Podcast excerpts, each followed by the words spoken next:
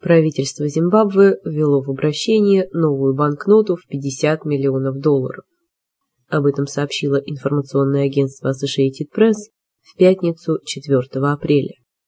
Причиной введения новой купюры стала гиперинфляция, темпы которой достигли уже 100 тысяч процентов в год. В настоящее время неофициальный курс зимбабвийской валюты 50 миллионов зимбабвийских долларов к 1 доллару США.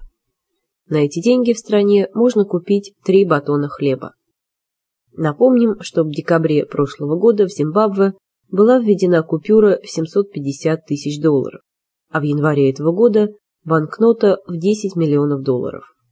Если бы не новые банкноты, жителям Зимбабве пришлось бы расплачиваться деньгами на вес, так как для покупки 100 долларов США зимбабвийцу потребовалось бы более 20 килограммов 100 и 200 тысячных купюр.